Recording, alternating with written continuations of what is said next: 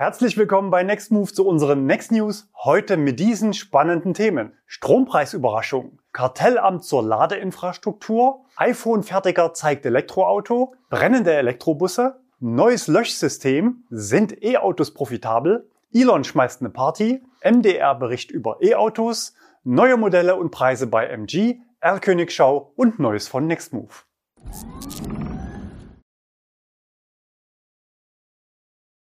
Strompreisüberraschung. Letzte Woche waren steigende Strompreise noch unser Titelthema. Gestern hat die amtierende Bundesregierung reagiert und senkt die EEG-Umlage von 6,5 auf 3,7 Cent für 2022. So schnell kann es manchmal gehen, wenn der Druck hoch ist. Die Entlastung ist für Verbraucher zunächst erfreulich, aber sie dürfte das aktuelle Preishoch im Energiesektor nur zu einem kleinen Teil abfedern. Spannend ist die Frage, ob bei bestehenden Verträgen mit Preisgarantie bis Ende 2022 die Senkung eins zu eins weitergegeben werden muss. Ich denke schon. Kartellamt zur Ladeinfrastruktur. Einen spannenden Bericht zur Lage der Ladenation gab es diese Woche vom Bundeskartellamt. Im Juli letzten Jahres startete das Amt seine Untersuchung, wir berichteten. Basis waren offenbar auch massive Nutzerbeschwerden zur Preisentwicklung und in den Medien hieß es damals hoffnungsvoll, wie das Kartellamt das Ladesäulenwirrwarr beenden will. Das Ergebnis ist jetzt ein Sachstandsbericht mit vorläufigen Erkenntnissen der Sektoruntersuchung zur Ladeinfrastruktur. Im Kern fordert man vor allem mehr Wettbewerb und nimmt die öffentliche Hand in die Pflicht. Mit der Vergabe geeigneter öffentlicher Flächen und finanzieller Fördermittel hat der Staat auch selbst den Schlüssel in der Hand, um Wettbewerb bei Ladesäulen zu fördern. Und was steht drin? Zahlen wir zu viel? Die bisherigen Ermittlungen des Bundeskartellamtes haben jedoch keine Belege dafür ergeben, dass die Ladestrompreise in Deutschland systematisch und flächendeckend überhöht sind. Also nicht zu teuer? Aber woran bemisst sich diese Aussage? Ein Vergleich der Ladepreise an Ladesäulen im öffentlichen Raum mit den Preisen für Haushaltsstrom oder den Preisen für Verbrennungskraftstoffe ist in dieser Hinsicht nicht sachdienlich. Aber man erwartet sinkende Preise. Mit zunehmendem Ausbau der Infrastruktur und des Wettbewerbs auf diesem Markt werden auch die Preise sinken. Sinkende Preise, da denken wir natürlich sofort an die Preisobergrenze von 44 Cent pro Kilowattstunde im Deutschlandnetz. Für dieses Projekt gibt es aber keinen Zuspruch. Im Gegenteil. Die Festlegung von Preisobergrenzen für die Ladetarife, wie sie für das flächendeckende Deutschlandnetz von Schnellladesäulen beabsichtigt ist, ist hingegen nach Ansicht des Bundeskartellamtes nicht zielführend. Solche regulierungsähnlichen Vorgaben verzerren den Wettbewerb und könnten bereits existierende oder geplante private Angebote verdrängen und damit einem schnellen Ausbau entgegenstehen. Das deckt sich auch mit unserer Einschätzung im großen Video zum Deutschlandnetz vom 20. August. Und darüber hinaus sieht man Probleme. Insgesamt zeigen die bisherigen Ermittlungen des Bundeskartellamtes, dass ein wesentliches potenzielles strukturelles Wettbewerbshindernis in der Entstehung marktmächtiger bzw. marktbeherrschender Stellungen einzelner CPO, gemeint sind Betreiber von Ladesäulen, in relevant lokalen regionalen Märkten besteht. Der Sachstandsbericht ist insgesamt 52 Seiten lang, aber noch nicht final. Die endgültigen Ergebnisse und Handlungsempfehlungen werden nach vollständiger Auswertung der im Rahmen der Untersuchung erhobenen umfassenden Daten und Informationen in einem Abschlussbericht vorgestellt. iPhone-Fertiger steigt in Elektro ein. Nahezu jeden Monat kündigt irgendein Unternehmen auf dieser Welt ein neues Elektroauto an, das dann in ein bis zwei Jahren auf den Markt kommen soll. Die allermeisten Ankündigungen schaffen es nie in die Serienproduktion, geschweige denn auf unsere Straßen. Aber die folgende Ankündigung ist uns eine Meldung in den Next News wert. Foxconn, vor allem bekannt als Hersteller des iPhones von Apple, arbeitet schon länger an einem eigenen Elektroauto. Das taiwanesische Unternehmen ist einer der größten Auftragsfertiger dieser Welt und fertigt Produkte für hunderte Konzerne, darunter Microsoft, Intel, Sony und Co.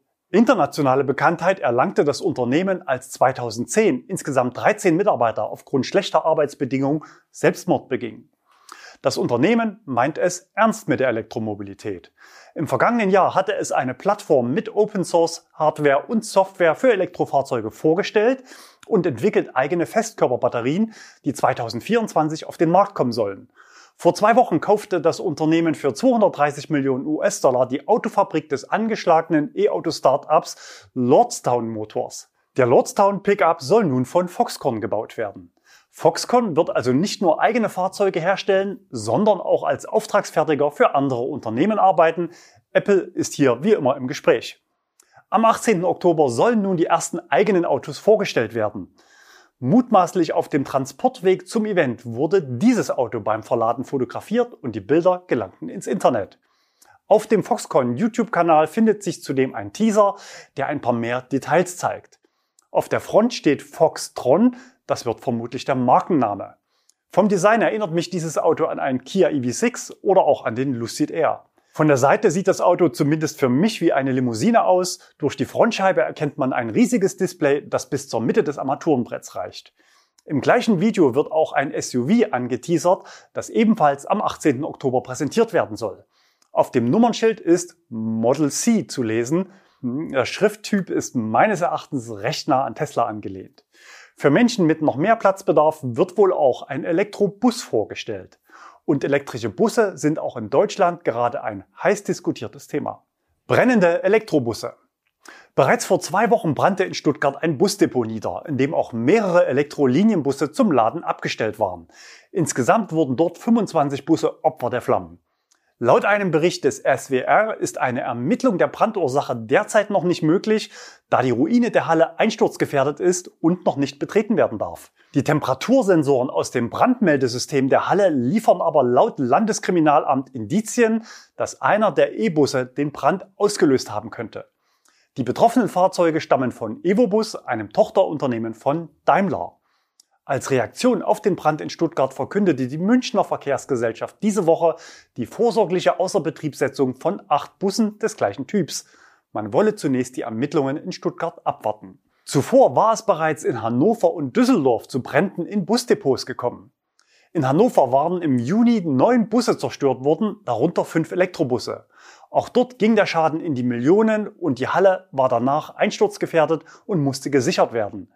Die Brandermittlung konnte daher erst zwei Monate später durchgeführt werden.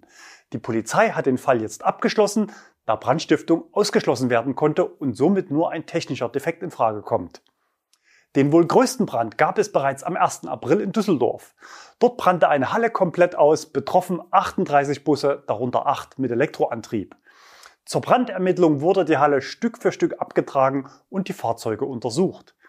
Laut Gutachten der Staatsanwaltschaft Düsseldorf kamen die Gutachter der Versicherungen zu dem Ergebnis, dass der Brand eine technische Ursache hatte. Wegen des nachhaltigen Brandfortschritts und des enormen Zerstörungsgrades konnte die Ursache jedoch nicht eindeutiger ermittelt werden. Schaden in Düsseldorf 50 Millionen Euro. Eine konkrete Brandursache konnte also bisher in allen drei Fällen nicht ermittelt werden. Drei abgebrannte Busdepots in sechs Monaten. Tja, was meint ihr? Waren die Elektrobusse schuld? Oder hat man nur einfach früher nicht so viel über brennende Busdepots berichtet? Der Fokus nahm es jedenfalls zum Anlass und titelte diese Woche Willkommen in der grünen Flammenhölle. Wir liefern euch einige Auszüge. Nun ist der Traum vom sauberen Stromerbus erst einmal ausgeträumt. Die Politik auf ihrem Elektrotrip duckt sich weg. Der Autor fordert insbesondere für Tiefgaragen, in denen Fahrzeuge geladen werden, verbesserte Brandschutzvorkehrungen. Während ein Benziner in zwei Minuten betankt wird, hängt ein E-Auto über Nacht viele Stunden an der Strippe. Und das nicht nur in Busdepots, sondern bald auch in Millionen Garagen und Tiefgaragen. Das gern vorgebrachte Argument, dass Brände von E-Autos statistisch nicht häufiger vorkommen als bei Benzinern, ist dabei zweitrangig. Denn der Aufwand zum Löschen und die Schäden durch die enorme Hitze sind auf jeden Fall größer. Ganz wichtig, der Beitrag im Fokus war kein Artikel, sondern ein Kommentar also die freie und persönliche Meinung des Autors. Natürlich werden wir zukünftig auch Akkus erleben, die deutlich weniger Brandpotenzial haben. LFP-Akkus zum Beispiel, die Tesla schon heute im günstigen Einstiegsmodell verbaut. Auch Natrium-Ionen-Akkus oder andere Technologien gelten als weniger gefährdet. Der Kommentar war im Aufhänger und Ton durchaus heftig, aber in der Sache waren die Anliegen natürlich berechtigt. Gefordert wird besserer Brandschutz und eine bessere Vorbereitung von Feuerwehren und damit sind wir beim nächsten Thema. Neues Löschsystem. Dass auch E-Autos brennen können, ist unbestritten. Und dabei ist es zunächst eigentlich egal, wie häufig das vorkommt und was passieren muss, damit der Akku überhaupt brennt oder mitbrennt. Aber Fakt ist, wenn der Akku brennt, dann ist der Aufwand zur Löschung hoch. Bei einer Hochvoltbatterie auf Lithium-Ionen-Basis besteht zudem die Gefahr des thermischen Durchgehens. Das bedeutet, dass sich die Zellen gegenseitig in Brand setzen. Wenn sie einmal brennen, dann ist es eigentlich kaum noch aufzuhalten. Eigentlich. Denn um diese Kettenreaktion zu stoppen, hat der österreichische Feuerwehrausrüster Rosenbauer ein neues Löschsystem entwickelt.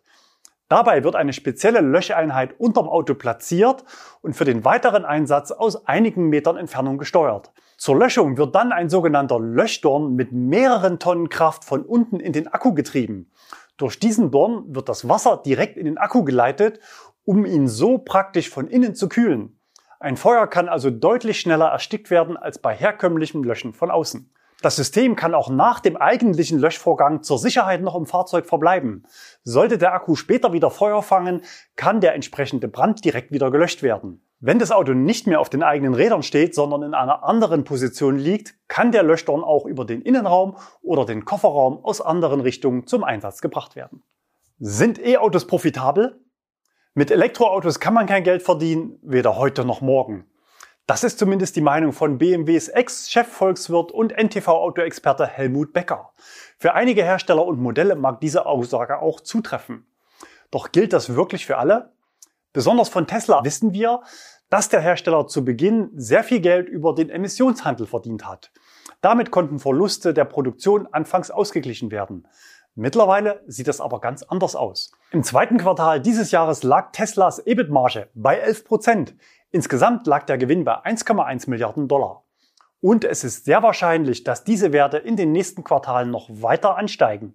Die Gründe hierfür sind Skaleneffekte bei höheren Produktionszahlen und effektive Produktion sowie der direkte Online-Vertrieb über die Webseite ohne teures Händlernetz. Zum Thema Wirtschaftlichkeit von Elektroautos für die Hersteller hat die Unternehmensberatung McKinsey eine Studie erstellt. Insgesamt wurde die Profitabilität von 16 Elektroautomodellen untersucht. Sechs der untersuchten Modelle werden mit kleinen Verlusten verkauft, sieben nahezu kostenneutral und zwei Fahrzeuge der Luxusklasse erwirtschaften einen Gewinn. Bisher ist es also noch kein sehr überzeugendes Ergebnis. Die Studie prognostiziert aber für das Jahr 2030 eine Steigerung der Margen auf bis zu 18 Prozent. Dies hängt natürlich davon ab, wie stark der Fokus auf Kostensenkung liegt. Noch höhere Renditen sind laut der Studie möglich, wenn die Hersteller auf neue Geschäftsmodelle setzen. Konkret bedeutet das unter anderem eine vollständige Umstellung auf den Online-Vertrieb, die Verwendung stark kostenoptimierter Fahrzeugplattformen und den Verkauf von digitalen Produkten über Software des Fahrzeugs, zum Beispiel mehr Reichweite oder höhere Motorleistung. Aber klar ist, das kommt für die etablierten Autohersteller nicht von allein, sondern sie müssen sich stark verändern.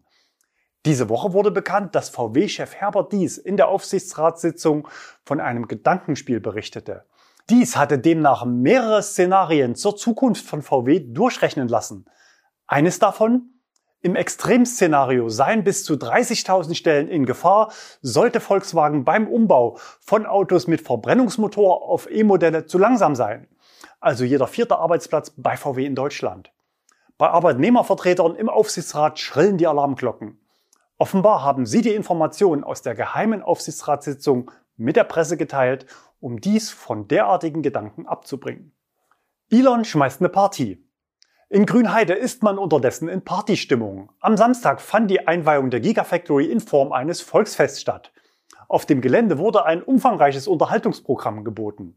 Unter anderem ein Riesenrad, Autoscooter, verschiedene Fahrgeschäfte und Foodtrucks. Also wie auf einem Rummelplatz. Bis zu 9000 Besucher durften sich gleichzeitig auf dem Gelände aufhalten. Testfahrten, zum Beispiel Kickdowns in Model Y, wurden ebenfalls geboten, natürlich noch mit importierten Fahrzeugen. Auch die Produktionshallen konnten besichtigt werden. Es war das erste Mal, dass Tesla offiziell Einblicke mit Kamera gewährte, darunter auch ins Presswerk und die Fahrzeugfertigung.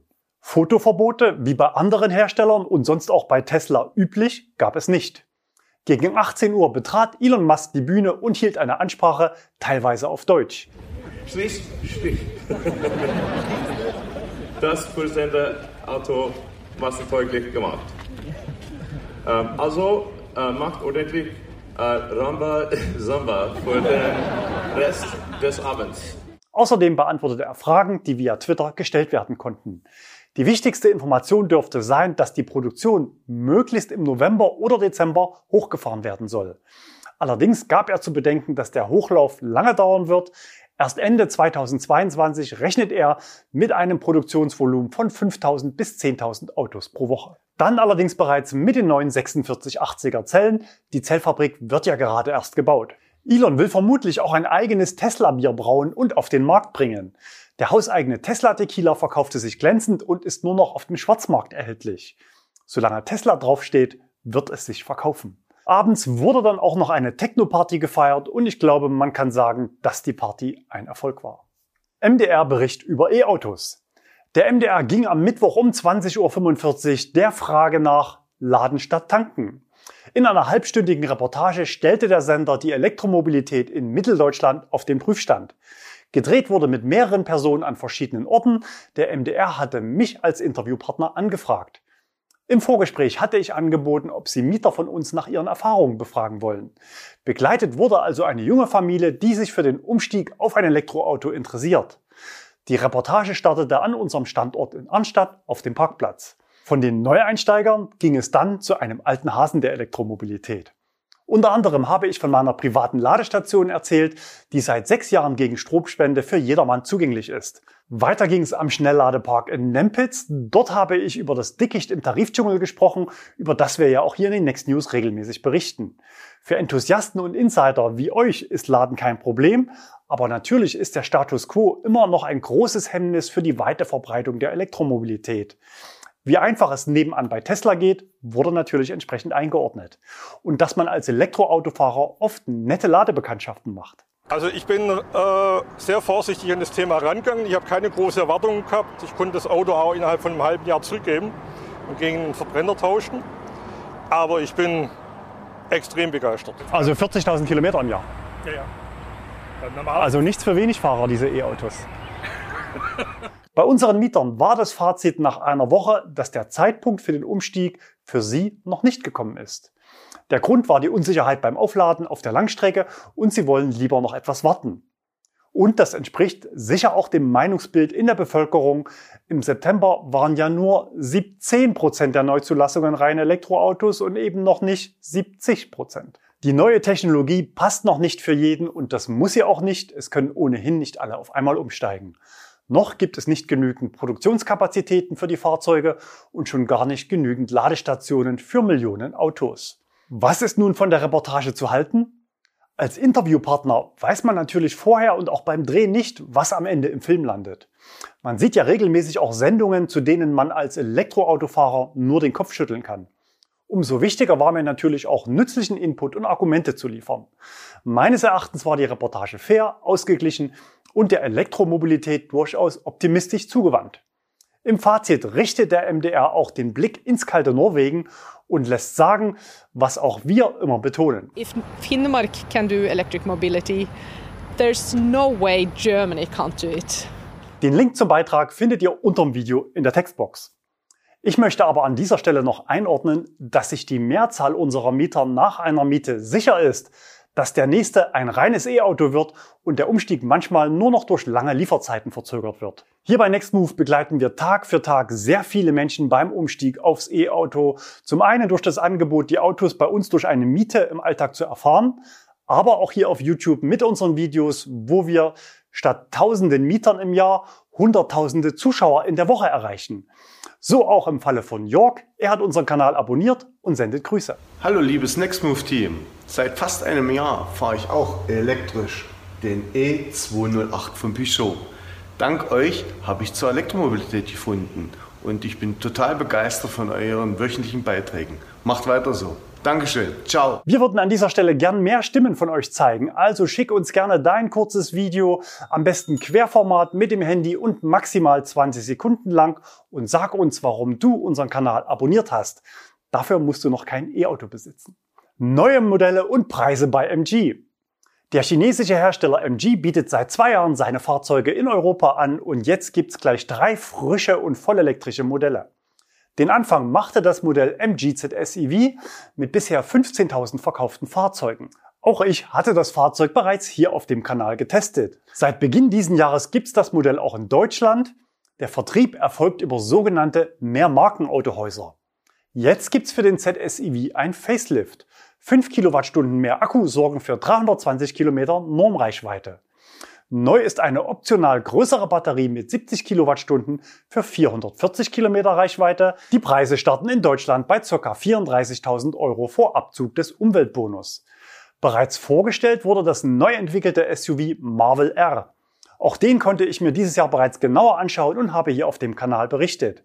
Die Materialanmutung war auf sehr hohem Niveau und die Ausstattung ist extrem umfangreich. Das Auto bietet optional zudem eine Anhängerkupplung mit 750 Kilogramm Zuglast. Außerdem gibt es einen Adapter für die Vehicle-to-Load-Funktion, ähnlich wie auch beim Hyundai Ioniq 5 oder Kia EV6, um mit lokalen Verbrauchern Strom aus dem Auto zu entnehmen. Die Leistung liegt bei 2,5 Kilowatt. Der 70 Kilowattstunden Akku bietet Reichweiten von 370 bis 402 Kilometer. Die Preise liegen je nach Ausstattung und Antrieb zwischen 43 und 51.000 Euro vor Abzug des Umweltbonus. Auffällig ist aber, dass beide Modelle in Deutschland ca. 3000 Euro teurer angeboten werden als in anderen europäischen Märkten. Offenbar ist die Ausgestaltung der deutschen Förderung eine Einladung an die Hersteller, den eigenen Pflichtrabatt zur Erlangung des staatlichen Umweltbonus vorab auf den Preis aufzuschlagen. Mit Spannung erwartet wird auch der Verkaufsstart des MG5, MGs Elektrokombi. Zum Start kommt ein großer Akku mit 61 Kilowattstunden für ca. 400 Kilometer Normreichweite nach WLTP. Später soll noch ein kleinerer Akku folgen. Der Kofferraum bietet 479 Liter Volumen, die Anhängelast beträgt 500 Kilogramm, die Dachlast 75 Kilogramm. Der Verkaufsstart soll Anfang kommenden Jahres sein und die Preisliste unterhalb 30.000 Euro starten. Alle drei Modelle sind zumindest optional mit einem 11 kW Onboard-Lader verfügbar und unterstützen den CCS-Standard für schnelles Laden. R-Königschau. Wir starten mit Bildern von Nadine, aufgenommen diese Woche auf der A3 bei Frankfurt. Nadine vermutet ein neues E-Auto von Opel. Was meint ihr? Ich vermute einen Opel Grandland, aber ist der auch elektrisch? Weiter geht's mit Bildern von Paul. Stammzuschauer unseres Kanals erkennen sicher Fahrzeug und Location. Es handelt sich um ein Testfahrzeug des neuen Renault Megane E-Tech Elektro. Das Auto war zum Aufladen zu Gast bei Fastnet am Ladepark in Hilden. Das Auto hatte in 13,5 Minuten ca. 17 Kilowattstunden nachgeladen. Das entspricht einem Schnitt von ca. 75 Kilowatt Ladeleistung. Ich würde mal sagen, da ist noch Luft nach oben. Letzte Woche noch in Tarnfolierung, heute fallen die Hüllen. Norbert hat in Duisburg einen Genesis GV60 erwischt und uns Bilder gesendet. Sendet uns eure Begegnung mit R-Königen gerne an insider@nextmove.de. Neues von Nextmove. Da habe ich heute gute und schlechte Nachrichten. Die schlechte Nachricht, nächsten Freitag wird es hier keine Next News geben. Die gute Nachricht, wir haben für den gleichen Sendeplatz ein Video in Vorbereitung, das vermutlich noch viel mehr Menschen interessiert als unsere News. Als Überschriften könnte man vergeben, Next Move deckt auf oder Stefan in Gefahr und natürlich der Hinweis, nicht nachmachen. Ich bin gespannt auf eure Reaktionen, aber natürlich auch, ob es Reaktionen aus der Autoindustrie oder vom Kraftfahrtbundesamt geben wird. Es geht um sicherheitsrelevante Vorfälle, die bei vielen E-Autos auftreten können. Drückt gerne jetzt schon die Glocke, damit ihr das Video nicht verpasst. Für heute war's das. Danke fürs Zuschauen und Liken. Bleibt gesund und fahrt elektrisch.